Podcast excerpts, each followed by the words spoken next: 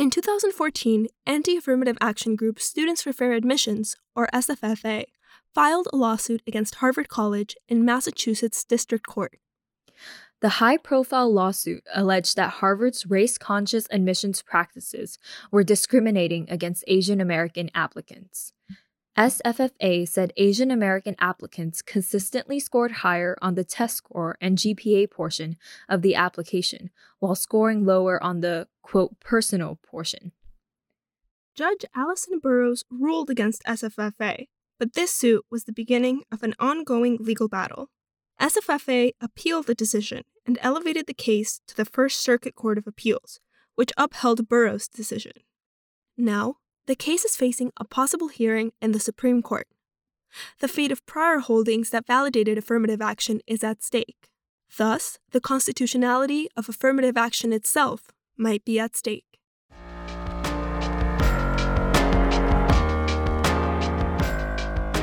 From the Harvard Crimson, this is the final episode of A Legacy Revealed. Today, we're joined by New York Times higher education reporter Anemona Hartocollis. I'm Anemona Hartocollis. I am a reporter with the New York Times. I'm a national correspondent and I cover higher education. I did go to Harvard, graduated from Harvard, and I was the arts editor of the Crimson. So, uh, not covering issues like this when I was there, but uh, you never know what's going to happen in life. Thank you for joining us today, Anemona. So, where does the SFFA v. Harvard case begin? The origins of the case. Well, the case was brought by Students for Fair Admissions, uh, as you just said, the plaintiff. And the founder of that is Edward Blum, who is kind of a legal strategist who has spearheaded litigation across the country, both in higher ed and in other venues, to eliminate race consciousness in university admissions, in hiring and voting. So that's his thing. And this particular case against Harvard heated up in 2018 when the trial took place. In a nutshell, what is this case about? The case is interesting because it puts a little bit of a different twist on affirmative action litigation instead of contending that a university discriminated against white students, it contended that Harvard was discriminating against Asian or Asian American students, I should say. And it was doing that, according to the lawsuit, by using a kind of a subjective personal rating to downgrade the applications of many Asian American students. That was the contention. And what does Harvard allege in their response? Okay, well, first let's make it clear that Harvard disagreed with all this interpretation and that it was based on a largely statistical analysis that found that when the Harvard admissions officers rated applicants, they were rating them along several um, parameters, including academics, extracurricular activities, um, athletic ability, whether they were a recruited athlete, basically, and the personal rating, and then an overall rating. So the plaintiffs found through their disputed statistical analysis that Asian America scored higher on the academic and extracurricular ratings than other students, than all other categories, uh, racial categories or ethnic categories, and also got very good uh, recommendations from interviewers, alumni interviewers, but were brought down in their overall score by their personal rating. So the contention was that the personal rating was being used to stereotype Asian Americans as kind of mm, all the same, bland, grinding, um, lacking in effervescence. So Harvard, of course, didn't buy the statistical analysis and, and did their own statistical analysis, which came out with quite different results. And Harvard has kind of a long history of being at the center of admissions debates and has been supported in its method of admission by the Supreme Court, Supreme Court precedent going back to Bakke in 1978. Um, and more recently, the Harvard admissions system, which is fairly widespread, it's not confined to just Harvard, has been supported by the Supreme Court at the University of Texas at Austin. Again, a kind of a factoring in race as one of many factors. The so called Harvard model has been cited as a legally permissible way to conduct affirmative action since the case Regents of the University of California v. Bakke in 1978.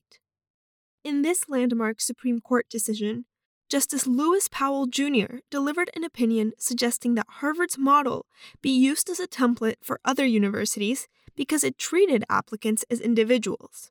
In other words, race was a factor in admissions, but not the factor. In her 2018 decision, Judge Burroughs said that the system was, quote, not perfect and that implicit bias training might be used to benefit the process. However, Burroughs concluded that the system was constitutional and said, Quote, the court will not dismantle a very fine admissions program that passes constitutional muster solely because it could do better. Harvard College spokesperson Rachael Dane said, quote, Our admissions process values academic excellence, but never reduces applicants to any one factor, such as grades or test scores.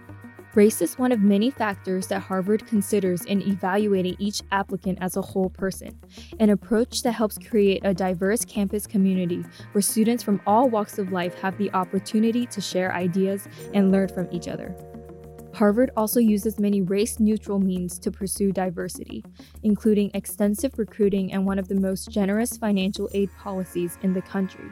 And it has carefully studied other potential race neutral measures ultimately concluding that the consideration of race, among many other factors, remains necessary to attain an exceptional class that is diverse on many dimensions and central to the ability of Harvard College to pursue its educational mission. So, what's the current status of the case? Current status is that it's still alive. So, uh, just Judge Burroughs, Judge Allison Burroughs, in the district court in Boston, uh, ruled in Harvard's favor, but the plaintiffs appealed. Um, the circuit court also ruled in Harvard's favor just in November, I believe. And the plaintiffs appealed again. So, in, in the sense that they've asked the Supreme Court to hear it. And I think that was their strategy from the beginning was to have a hearing by the Supreme Court. It's not clear whether the High Court will do that, but um, it's considered possible, maybe even likely. Why is it considered likely? Well, for a couple of reasons. There are three new conservative justices on the court appointed by uh, President Trump. And they may have ideas about race based admissions or race conscious admissions that um, they want to explore. There have been a number of decisions about college admissions over the years, and this may be just a time in history when uh, the court would like to revisit the question of how college admissions is done. So, um, so those two reasons, both both there's a kind of historical trajectory and court opinions that leads us to this point, and that might lead the court to want to revisit such a case, and and then there's the composition of the Supreme Court, which has changed recently. This case could have huge ramifications for the rest of the country because the Harvard method of admitting students has been widely adopted by universities across the country. So I think they're all watching it really closely and wondering whether they may have to change the way they do things. So it's huge in that way. Thank you for joining us, Anemona. Next, we're joined by Dr. Megan Segoshi, who studies race and equity in higher education. She has served on the admissions committee at Northwestern University and worked on diversity initiatives at the University of Michigan and Boston University. In the SFFA v. Harvard lawsuit, she co authored an amicus brief in support of Harvard's admission practices. Amicus in Latin means friend of the court.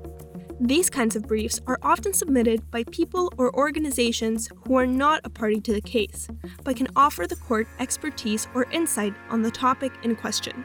Segoshi's brief addresses the quote racial politics of the debate surrounding the SFFA case. The brief says it offers insights on Asian American frames and ideologies of racism, capitalism, and education to account for their divergent political perspectives and choices in the affirmative action debate. So um, there are actually two major um, questions here. Number one is Harvard discriminating against, intentionally discriminating against Asian Americans in their admissions process? And number two, what does that have to do with affirmative action? So, first, what exactly is affirmative action? Sure. So there's kind of two ways I can answer that. One is my opinion, and the other is what is legally permissible, right? So um, affirmative action actually was developed as a reparative program to address systemic inequality and racism that um, has occurred in this country and has essentially resulted in fewer opportunities for uh, Black, Latinx, Native American people of color. That is not the legally permissible rationale, however, for affirmative action in higher education. In 1978, um, in Bakke versus UC Davis, the uh, Supreme Court ruled that quotas were not admissible in higher education admissions, and that the only legally permissible uh, reason or rationale for having affirmative action as part of your admissions practice is to create a more diverse student body. During the Bakke ruling, Justice Powell said, As there are six separate opinions, I will state first the court's judgment. Insofar as the California court prohibited Davis from considering race as a factor in admissions, we reverse. In my view, the only state interest that fairly may be viewed as compelling on this record is the interest of a university in a diverse student body. Um, and that has essentially been upheld in, in subsequent cases, um, like we saw at the University of Michigan, where the um, only reason that a school can practice holistic admissions and consider race in their admissions policy is to create this more diverse learning environment. And there's plenty of research out there now that shows that it is indeed beneficial for all students to have a diverse learning environment. Personally, I do believe that affirmative action should be used um, to address systemic inequalities, but legally speaking, that is not allowed. So, as I kind of implied in my answer, affirmative action has been watered down over the years. It used to be reparative, and now it's only for this diversity rationale. Even despite that, though, even despite the change in the legally permissible rationale, we still know that it does have an impact on diversity in in higher education. So California is a perfect example. If you look at diversity in the UC system, when uh, that system banned affirmative action, you see a pretty dramatic drop in the amount of Black students on their campuses. In 1996, California passed an amendment prohibiting state agencies from considering race, sex, and ethnicity in their hiring, contracting, and admissions processes. This means that since 1996, the schools that make up the University of California system, like UC Berkeley or UCLA, cannot employ affirmative action practices in their admissions. From 1998 to 2019, the rate of admissions for Black, Latinx, and Native American students fell by about 30%. Admission rates for all ethnic groups declined over this span of more than two decades as a result of more students applying in general, but the biggest differences are seen within these three ethnic groups. In fact, while Black and Latinx students make up 57% of high school graduates in California, they only make up 39% of admitted freshmen to the UC system. A school could discriminate against a group of students who might otherwise have been admitted if they were white. This is actually a phenomenon called uh, negative action. But affirmative action refers to the holistic review of an applicant that may take race into consideration, along with hundreds of other factors. Um, for whether or not they're going to be admitted. And of course, when you look at a school like Harvard, there are going to be extremely qualified applicants, right? And we can get into a little bit more what we mean by qualified. This question of qualifications, this question of merit, what does it mean to deserve to get in? What does it mean to have, um, you know, eh, worked hard enough in order to get into a school. And qualified can mean a number of different things depending on the school, depending on the students. So there are typically hundreds of factors that are considered when um, determining whether or not a student will be admitted. I mean, there are more students who are qualified than get admitted. For example, they may take into account things like um, diversity, so the student's race, uh, gender, uh, socioeconomic class. They may take into account where the student is from. Um, are they from the United States? If so, where in the United States are they from? Things like that back to my point on socioeconomic status do the students financial needs can they be accommodated by the university or not and then, of course, their academic record. So, looking at GPAs, most schools still looking at test scores, um, looking at writing samples, looking at teacher recommendations, which are a whole other subjective um, component. Uh, many schools conduct interviews with students. Are they athletes? Are they musicians? Do they have other special talents? Have they um, engaged in research before? I mean, I could go on and on, right? There are so many different factors, some of them based on quote unquote merit, and then others that are more qualitative. Um, and if we take into account like something like the SAT score, um, a lot of folks will say that the SAT score is an objective number, numerical, quantitative score that you can clearly see, you know, this student is better than this student. However, we also know that what your zip code is um, and how wealthy your parents are are very good predictors of what your score will be on the SAT. A student who gets, you know, a perfect score on the SAT, but who came from a public school that was underfunded and who didn't maybe have the support that they needed to succeed academically and who didn't have access to test prep classes and things like that versus a student who went to you know a very elite private school who had all the test prep whose parents went to that university. Like if they get the same score on the SAT is that really the same score so, is it really an objective measure? I don't know. I don't think so personally. And there's a lot of research to back that up. It's also not a very good predictive measure. Same thing goes for GPA. Um, they are predictive to some extent, but certainly not predictive in terms of whether or not a student will be successful in the college. And then we have to think, you know, what does that mean too? The Supreme Court has heard a number of affirmative action cases, its most recent being Fisher v. the University of Texas in 2016. The court then upheld affirmative action as part of the admissions process. Both the Fisher case and the SFFA admissions lawsuit were orchestrated by the same man, Edward Blum. Megan, what makes this SFFA case different from all the other affirmative action cases that came before it? So, one thing that's different is the way in which Asian Americans have been positioned in this debate. So Asian Americans um, have exerted agency in, you know, affirmative action cases for a very long time as contributors to um, amicus briefs and evidence.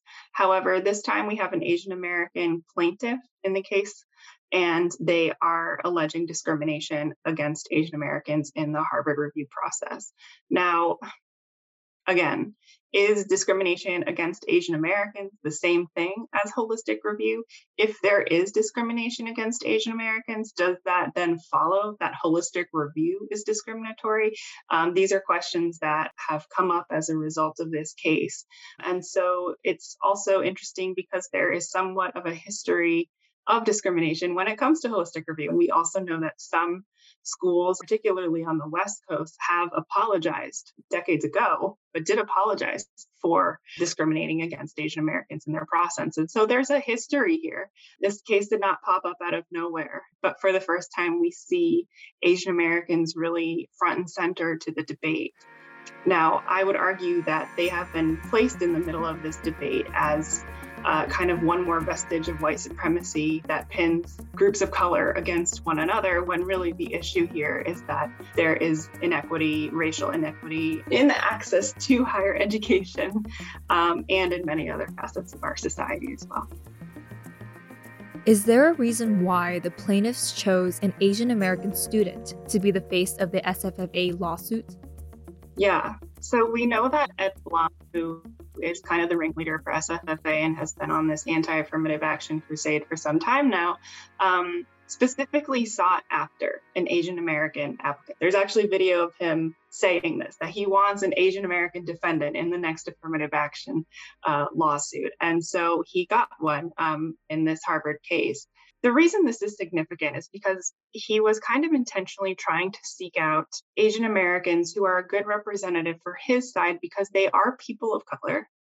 Um, they do experience discrimination and racism in this country. And yet they are very highly represented in higher education. So they kind of occupy this unique positionality in terms of race and the racial landscape in the US. By selecting an Asian American plaintiff, he was then able to leverage that notion that affirmative action is actually bad for people of color. That's not the case, but um, he was able to kind of manipulate Asian identity and place Asian identity front and center in his argument against a process that is intended to increase racial diversity in higher education and in, in these incoming classes. In a statement to the Crimson, president of SFFA Edward Blum cited a 2019 Pew Research study that found that a majority of Black, Hispanic, White, and Asian Americans are against using race as a factor in college admissions. He wrote, quote, I hope the proponents of racial preferences in college admissions are questioned about these percentages there is nationwide a small contingency, but a very loud contingency of Asian Americans, particularly Chinese Americans, who have uh, been who have joined Ed Blum in this anti-affirmative action kind of notion.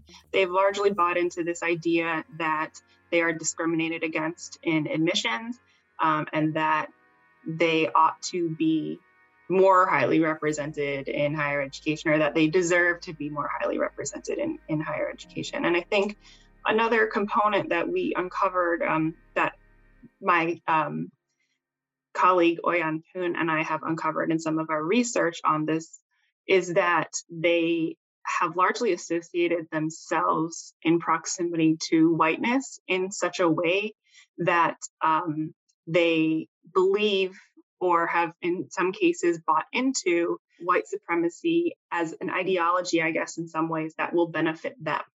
Now, I don't think that's the case, regardless of who you are, um, if you're a person of color. And I think that's actually the point of white supremacy. I think it's working if it has convinced Asian Americans that they will benefit from it, right?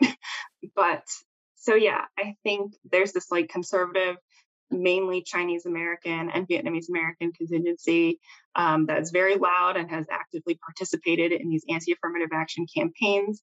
Um, there's also a really large contingency of Asian Americans that's a lot more diverse that uh, has actively engaged in pro affirmative action movements and that have you know, signed on to amicus briefs and authored amicus briefs in support of Harvard's holistic admissions process because they're recognizing a the diverse the legally permissible diversity rationale and the benefits that come along with racial diversity and the fact that if we were to eliminate affirmative action we know that that could have very detrimental effects on the number of black and brown students who are admitted to these competitive institutions if asian americans are applying to and I'm, I'm using Harvard since that's what we were talking about. if Asian Americans are applying to Harvard at higher rates than other groups, then that may result in lower rates of acceptance because there are more of them applying relative to the general their population. So there are, you know, reasons that may explain and account for the lower admissions rates for Asian Americans or any other group, right? We also took a look at, you know, research that demonstrates the benefits of diversity and including Asian Americans in that diversity, and noted the fact that there remain many Asian American groups who are still very severely underrepresented in higher education at rates similar to those of Black, Latinx, and Native American folks. And so when you look at especially Southeast Asians, they are typically very underrepresented in the United States in higher education. And so perhaps they ought to be included in some sort of um, holistic admissions program. And in fact, in some states, they are. Asian America is very diverse. And in fact, the term Asian American was, you know, this pan-ethnic identity that was uh, developed in an effort to, you know, consolidate political power influence among Asian Americans in solidarity with one another. We see efforts um, on the West Coast to disaggregate data on Asian Americans by ethnicity and ethnic group. And I, you know, I'm definitely in favor of doing that because there are a lot of groups that ought to be included, I think, in programs like affirmative action in higher education, but then also in, you know, employment and contracting because they remain underrepresented I do think that, you know, more conservative folks being against affirmative action. And part of that is because of this reliance on a libertarian and individualistic ideology that that says, you know, if you work hard enough, you can get into whatever school or you deserve to get into whatever school. And we know that like there's tons of students who quote unquote deserve to get into these competitive schools, but the reality is that they can't all get in and there are a bazillion different factors that that go into that decision on the, the admissions side. You definitely see more liberal and progressive americans falling on the side uh, pro affirmative action but i do think there's a lot of misinformation generally speaking on both sides out there about what holistic um, admissions really is about how affirmative action is actually practiced. I think a lot of people still think that it means quotas. I think a lot of people still think that it means if you're Black, you get plus 20 on your admissions profile or whatever. But both of those things have been illegal for years now. And there's a lot of misunderstanding about what holistic admissions means and how it's practiced on both sides um, of you know the political spectrum. What would happen to the admissions process as we know it if this Harvard admissions lawsuit is heard in the Supreme Court and affirmative action is deemed unconstitutional? Well, um, the result would be that race could no longer be considered a factor in uh, the admissions process, which means that when you look at an applicant's materials or you interview an applicant, those experiences directly related to their racial identity may not really count anymore. And we know based on bans of affirmative actions that have happened in, in several states now that, that the result will be a decrease in the number of Black and Brown students who are admitted. And when I say Black and Brown, I guess I'm referring more specifically to Black African American, Native American, and Latinx um, applicants. So uh, we know that it will have a detrimental effect. It will affect the way that admissions um, offices conduct their admissions process, how they train their, their folks, and how they think about the construction of their incoming class. Thank you to Anemona Hartocollis and Megan Segoshi for joining us for this episode. A Legacy Revealed is by no means a comprehensive account of all the ways in which marginalized groups have helped shape Harvard's history or vice versa. Still, Six and I hope this podcast was informative and helped reveal some of the dark legacy that can sometimes be overlooked in Harvard's multicentennial history. As the introduction of the Harvard College Handbook so plainly states, quote, Harvard has a rich and complex history Many of our graduate and faculty members, as scholars and citizens, have shaped the political, social, and economic landscape of our nation in countless ways that have contributed to the well being of society and humanity. As a human institution, we have also sometimes fallen short of our aspirations. There are parts of our history that we can and should learn from. Our falling short in no way detracts from the power of our ideals. Rather, our failures remind us that we should never take for granted what we do and how we do it. we must recognize that as a community devoted to learning, our work is never complete. The crazy thing is that um, like I lived in Pennypacker um, my freshman year, and whenever I'd walk to Annenberg, I'd pass by the Harvard Art Museum. There's this like blue little post with white font, and it says something like Louis Agassiz, a great Swiss naturalist, and Elizabeth Cabot Agassiz uh, lived here. And I walked by it like almost like every day for a year, and I never really thought anything about it. When you think about how embedded he was in the Cambridge neighborhood, because like he lived there, he studied there, he was a professor there, like you know, like it's it's just wild. And when people hear the whole story, they'll understand my motivation. Um, and you know, and it's not like I'm trying to shame Harvard, but I'm just extremely disappointed and um, it's funny, I had a talk with some school students, but they talk about, well, why won't Harvard give you back your family photos? And, you know, Harvard was my number one pick for schools. And now I'm wondering whether I want to go to such a university. When kids are saying that, you know, this, this action by Harvard makes them not want to go there, you know, I think that that should resonate with Harvard that you know, some people feel very strongly that this is such an inherently wrong thing and, and actually see Harvard in a different light. And so, um, you know, something to consider. There's so much work that needs to be done. That doesn't mean that we're going to stop fighting because sometimes the most provocative questions are not the ones that get answered, but specifically the questions that don't get answered.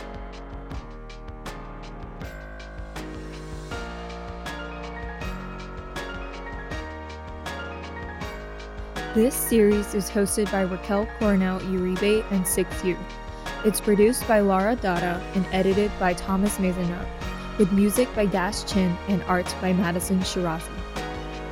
From the Harvard Crimson, this was a Legacy Revealed.